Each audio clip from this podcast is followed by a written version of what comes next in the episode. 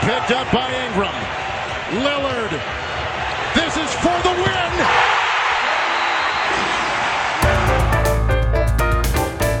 Salve, salve, ouvintes do Fordão, tudo bom com vocês? Eu sou Vitor Bratini e estou aqui apresentando mais um podcast da nossa série de podcasts sobre os 30 times da NBA. Hoje falaremos da equipe do Utah Jazz e estou aqui com o Leonardo Paglioni, da Arroba Comentando NBA. Fala aí, Léo. Pô, beleza? Prazer participar aqui do podcast de vocês e bora falar do Jazz, né? Um dos melhores times da temporada. Bom, o Jazz teve uma off-season assim até bem movimentada, né? Acabou trocando pelo Mike Conley, não renovou com o Ricky Rubio, Trouxe alguns jogadores aí como o Ed Davis, o Jeff Green, o principal Bojan Bogdanovic. E eu queria que você falasse um pouco da última temporada, que tinha um elenco bem diferente desse, né? E acabou indo até razoavelmente bem nos playoffs. Então, o Jazz, ele, nas últimas temporadas, ele se consolidou como um time muito forte, com a ascensão do Mitchell, do Gobert, o Joe Ingles também fazendo boas temporadas só que ainda era um time que não tinha uma força maior para conseguir passar de um Rockets, de um Warriors ou fazer frente com eles. Então foi um time que foi muito bom, não era um, um favorito, né? E eles tiveram alguns problemas também de encaixe, por exemplo, como o Mitchell e o Rubio jogando junto não é o melhor dos encaixes. Bom, eu gostei muito da última temporada do Jazz, né? Achei que teve alguns momentos ali que a equipe jogou com o Mitchell de point guard, né? Por conta que o Ricky Rubio acabou tendo alguns problemas de lesão, né?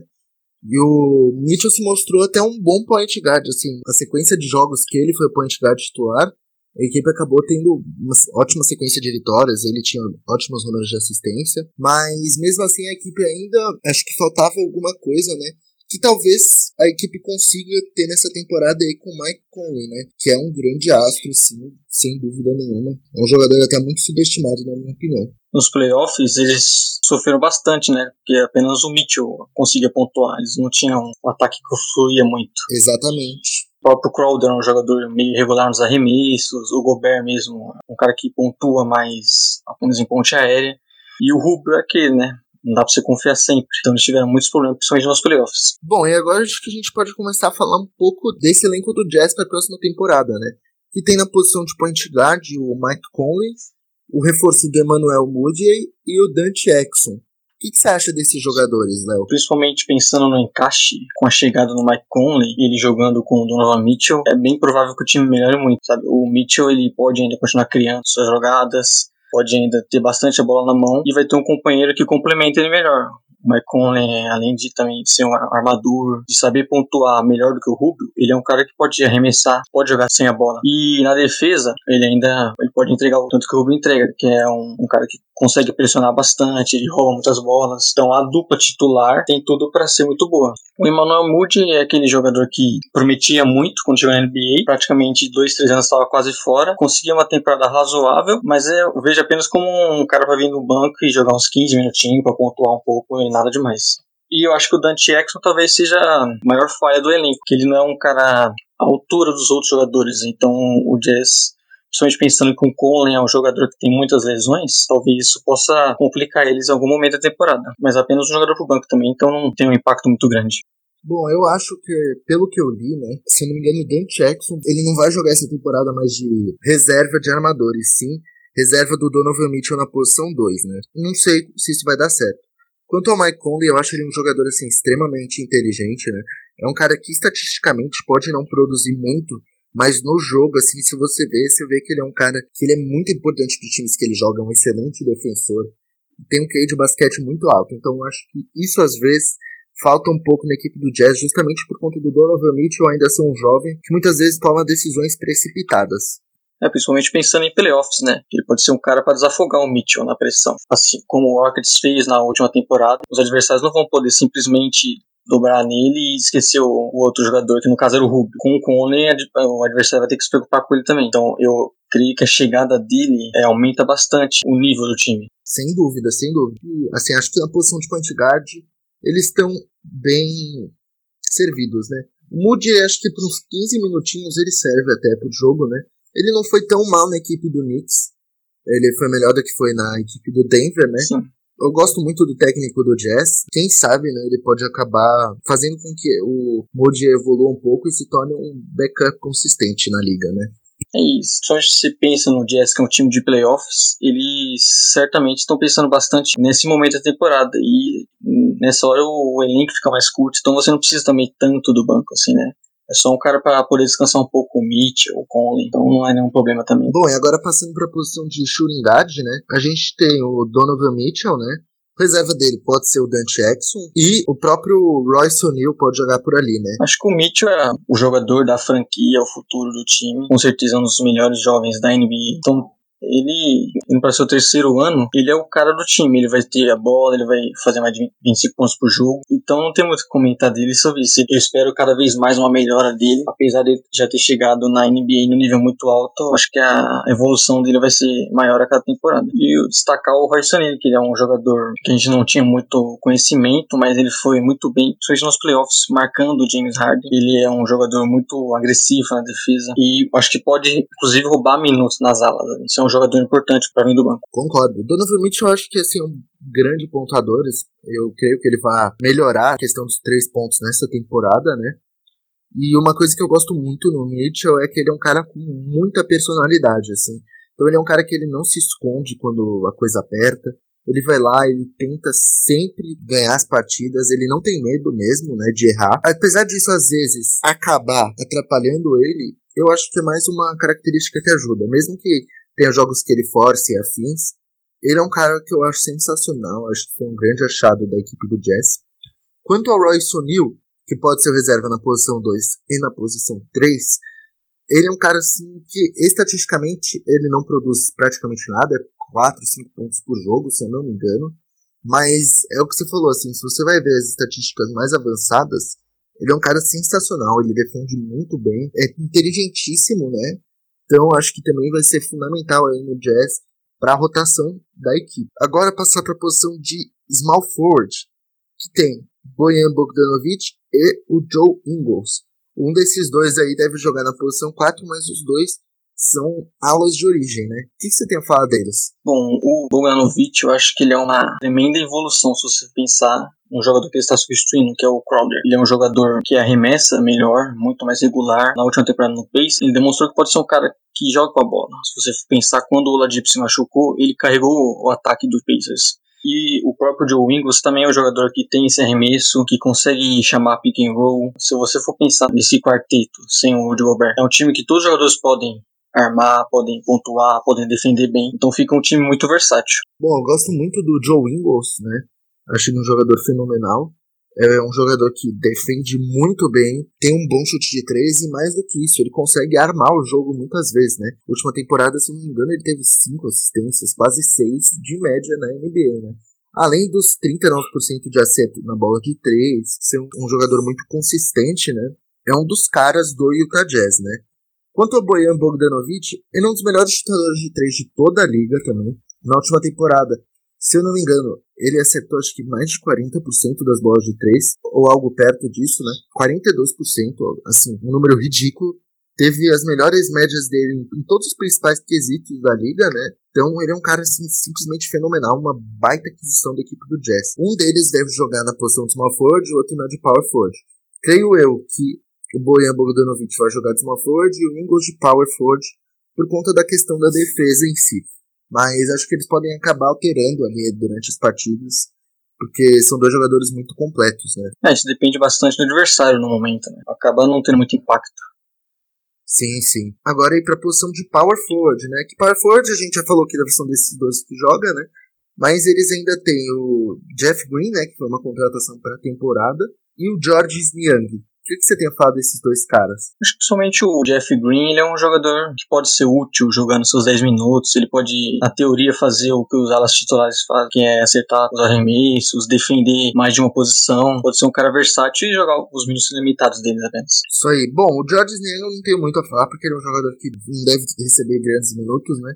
Apesar que na D-League ele é um cara assim que joga muito bem. Na carreira ele tem 50 jogos e 20 pontos de média na D-League. Na última temporada ele ganhou mais minutos na equipe do Jazz, ainda um jogador relativamente jovem, tem apenas 26 anos, conseguiu ter 4 pontos de média e quase 2 rebotes ali por jogo. Mas creio que ele não vai ter muitos minutos, mas se tiver, acho que ele pode até contribuir um pouco. Quanto ao Jeff Green, ele foi um cara que ressurgiu na equipe do Washington, né? Ele fez uma grande temporada no Wizards. É um jogador assim que ele é um combo forward, né? Pode jogar ali de small forward também. Ele teve uma excelente temporada, até teve um aproveitamento razoavelmente bom da linha de três pontos, quase 35%. Ele é um bom reboteiro, né? Então ali jogando seus 25, 26 minutos por jogo, acho que ele tem tudo para contribuir uns 12, 15 pontos vindo do banco e ser talvez um dos principais pontuadores da segunda unidade, né? É, principalmente pensando né, numa situação que o Jazz se encontra, né, que os titulares acabam ficando com boa parte do cap. Então você conseguiu o Jeff Green por um salário mínimo, acho que foi uma boa contratação, sim. Sem dúvida. Bom, agora vamos para a última posição, né? Que é a posição de center, que a equipe tem o Gobert, o Ed Davis e o Tony Bradley. O que, você tem a falar desses três jogadores? Ah, o Rudy Gobert talvez seja o principal pilar defensivo desse time, né? Com ele protegendo o aro, os, os jogadores de perímetro podem ser mais agressivos, podem fazer uma, uma defesa bem diferente. Tá sempre ali protegendo, dando muitos tocos e pegando muito rebote. E ainda é um jogador importante para o espaçamento ofensivo, porque ele pega a ponte aérea, né? Você ter esse jogador com essa capacidade, vai ter que colocar um pivô adversário marcando ele ali, com certeza abre muito espaço, né, para os seus jogadores como o Mitchell, como o próprio Conley agora.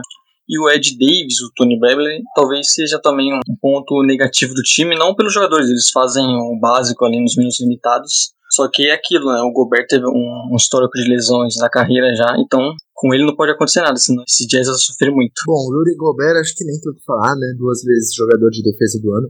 É um All-Star sim, mesmo nunca tendo sido convocado, ele merece ser convocado para All-Star. Sim, como o Conley, né? Sim, sim.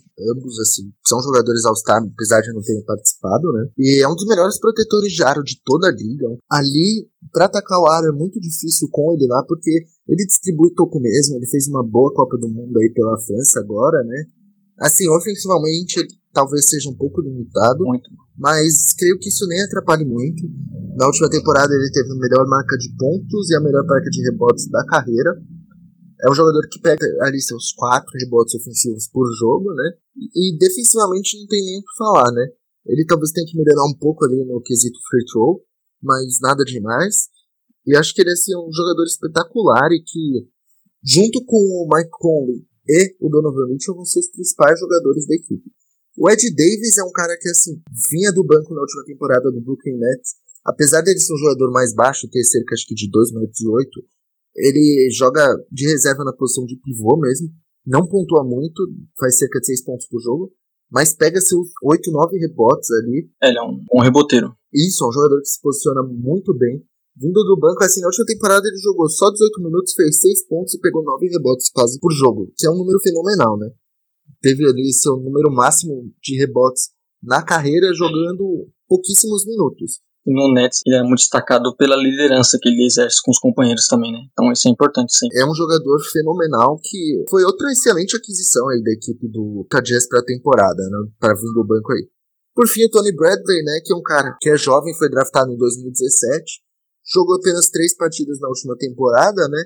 É um cara que fica mais ali na D-League. Na D-League, na última temporada, ele teve seus 13 pontos e 7 rebotes. Talvez possa vir ganhar futuramente mais espaço, visto que foi uma pick de first round, mas ainda é muito jovem. Tem o Rudy Gobert na frente dele. Para ser um jogador atuar poucos minutos apenas. Tem muito o que pensar. Bom, acho que é um consenso, né? Que o starting five vai ser Mike Conley, Donovan Mitchell, Bojan Bogdanovic, Joe Ingles e Rudy Gobert, né? É, isso vai ser o quinteto. Provavelmente é um time bem melhor do que a temporada passada. Sem dúvida, vai ser uma equipe que vai dar muito, muito trabalho mesmo, assim. Essas aquisições do Conley e do Bojan Bogdanovic põe o Jazz em outro patamar para mim, assim, espetacular. Bom, agora eu queria falar um pouco do técnico, né? O Queen Snyder, que é um dos técnicos assim que eu mais gosto na liga toda. O que você tem a dizer sobre ele? Bom, desde que ele chegou no Jazz, ele conseguiu implementar uma defesa bem forte, né? Logo na, na sua segunda temporada, o Kenter foi trocado e o Bergman mais espaço. E é um time que prioriza sempre uma boa defesa, busca os melhores arremessos, não tem geralmente um grande jogador que chama tanta responsabilidade. Apesar do Mitchell fazer isso muitas vezes, é um time que procura fazer um pick and roll, espaçar bem a quadra, ter bons jogadores ali. E ele tem um estilo meio moderno nessa NBA, né? Então acho que com esse elenco agora, que é um elenco bem versátil, de jogadores que conseguem jogar armando, com bons defensores, com bons arremessadores. Eu fico muito curioso para ver o que ele vai conseguir fazer nesse time. Bom, eu gosto muito do Queen Snyder por conta dele ter uma filosofia defensiva assim muito boa. Um cara que defensivamente ele é excepcional. Assim. A equipe do Jazz, ele defendendo é lindo. E agora o Mike Conley, que é um baita defensor, com o John Ingles, que é um bom defensor, e com o Rudy Gobert, que é o melhor defensor da liga, esses três aí formam assim uma espinha dorsal sensacional. Acho que o Mitchell também pode acabar evoluindo um pouco nesse quesito por conta do sistema, né? Então eu acho que tem tudo para ser de novo uma das melhores defesas da liga, né? Que sempre tem sido nos últimos anos. É, o Mike Conley é bom também porque ele consegue trazer a defesa que o Rubio sempre exerceu, uns pontos fortes dele, e ainda no ataque ele é um jogador muito mais completo, né? Então não tenho que pensar nisso. Com certeza o time mantém esse padrão defensivo forte e vai conseguir ter um ataque ainda mais fluido.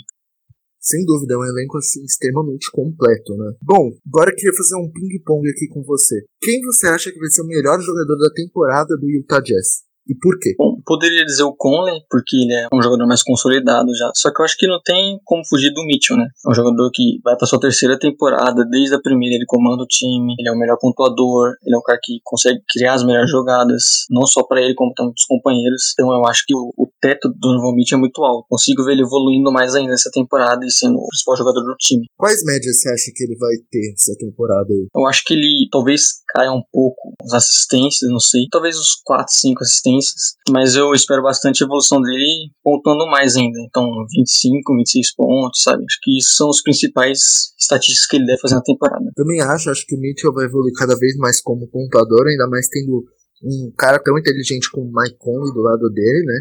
Então também apostaria nos 26, 27 pontos. E creio eu que vai ter uma subida no aproveitamento de 3 dele. Acho que ele vai procurar melhorar isso, porque não é uma das principais características dele. Creio eu que ele tem seus 34% só de acerto, se eu não me engano, o que é um número muito baixo para ele ainda, né? Na última temporada ele teve 36%, na verdade, um número bom, mas acho que ele para um shooting guard ele talvez tenha que crescer para uns 38, 39% ali, Ainda mais chutando no volume que ele chuta, que ele chuta quase 7 bolas de 3 por jogo, né? E agora com o Conley, ele pode ter um espaço melhor e não precisar arremessar tantas bolas loucamente só porque o time precisa pontuar. Então creio que ele vai conseguir dar arremessos melhores nessa temporada também. Quem você acha que vai ser o jogador que vai decepcionar nessa temporada e por quê?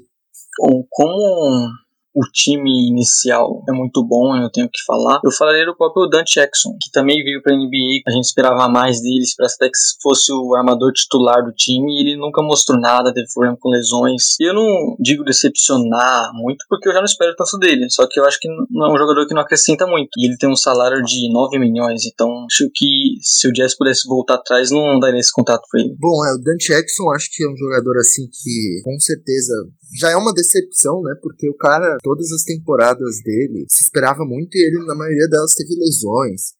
Era um cara com muito mais potencial, foi, se eu não me engano, uma escolha de loteria, né? Se ele talvez não conseguir fazer uma boa temporada esse ano, né? Jogando um número bom de jogos, pelo menos, sei lá, bater 60 jogos, conseguindo ali uns 15 minutos, acho que talvez não tenha nem mais espaço para ele na liga em si. Na última temporada ele jogou 42 jogos, na anterior 14, e teve uma que ele sequer jogou, né?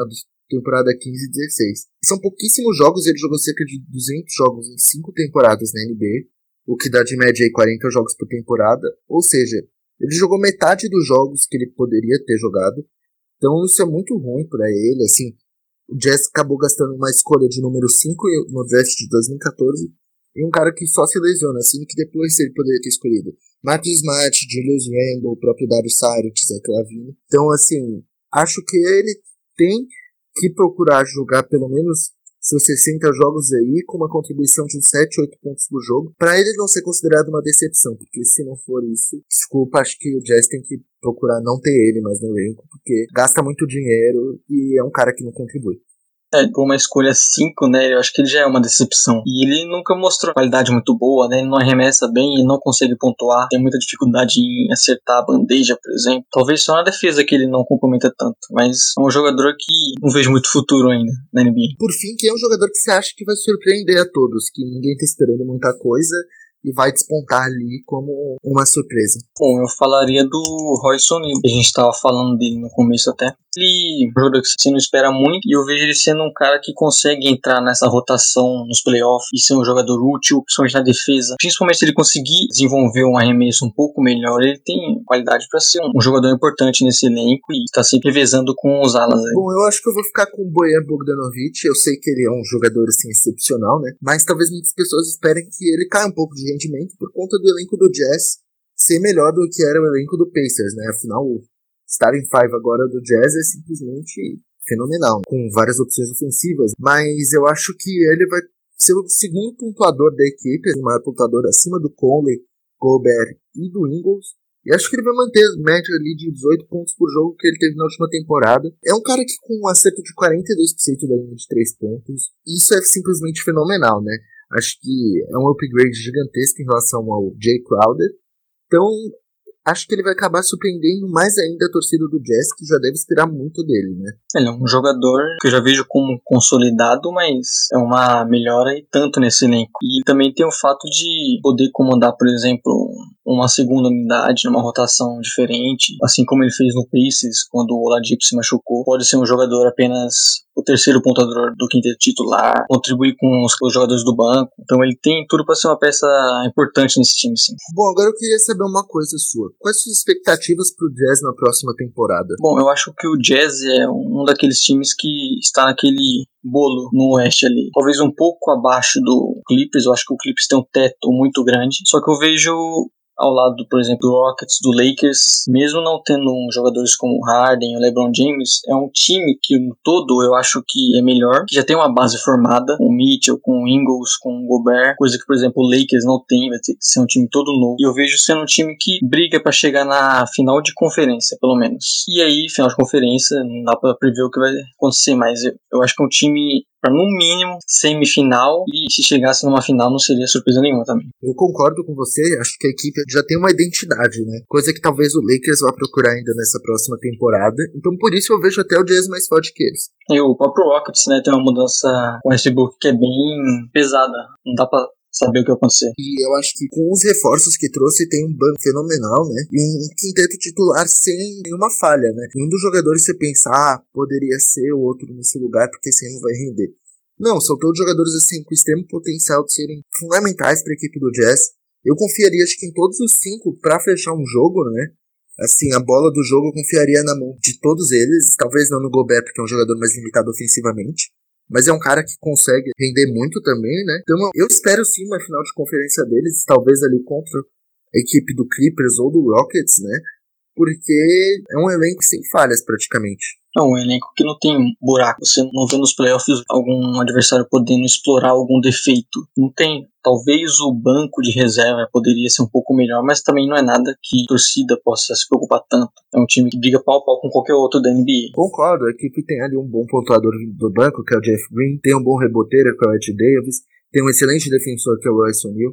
A questão fica ali nos guards, né, que é o Dante Jackson e o Emmanuel Moody. Acho que o Emmanuel Moody vai render até um pouco, mas ainda tem o um pé bem atrás com o Dan Jackson. Mas não é, acho também uma falha tão grande assim do elenco, não. Não vai ser comprometedor assim quanto poderia ser se não tivesse essas outras opções no banco, né? É só torcer pra não haver nenhuma lesão, que aí o time tá lindo. Torço pra equipe não ter nenhuma lesão, torço também pro Dante Jackson, né? Porque uma pick top 5, assim, potencial ele tem aparentemente, mas não conseguiu ainda render tudo que pode por conta dessas lesões, né?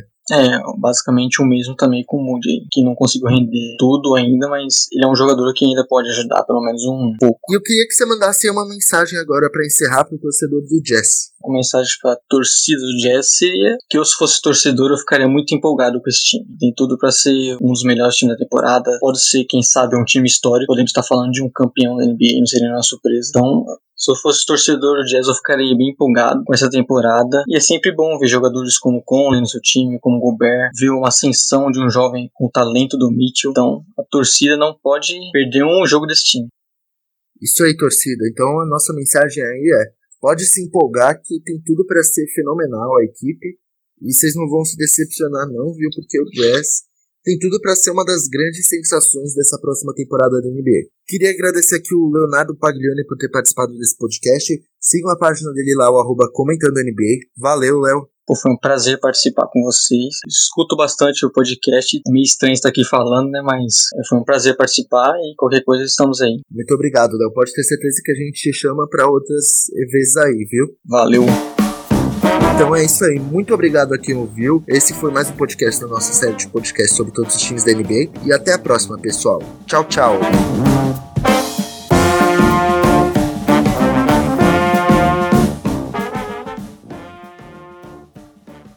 Edição Gabriel Pellegrini.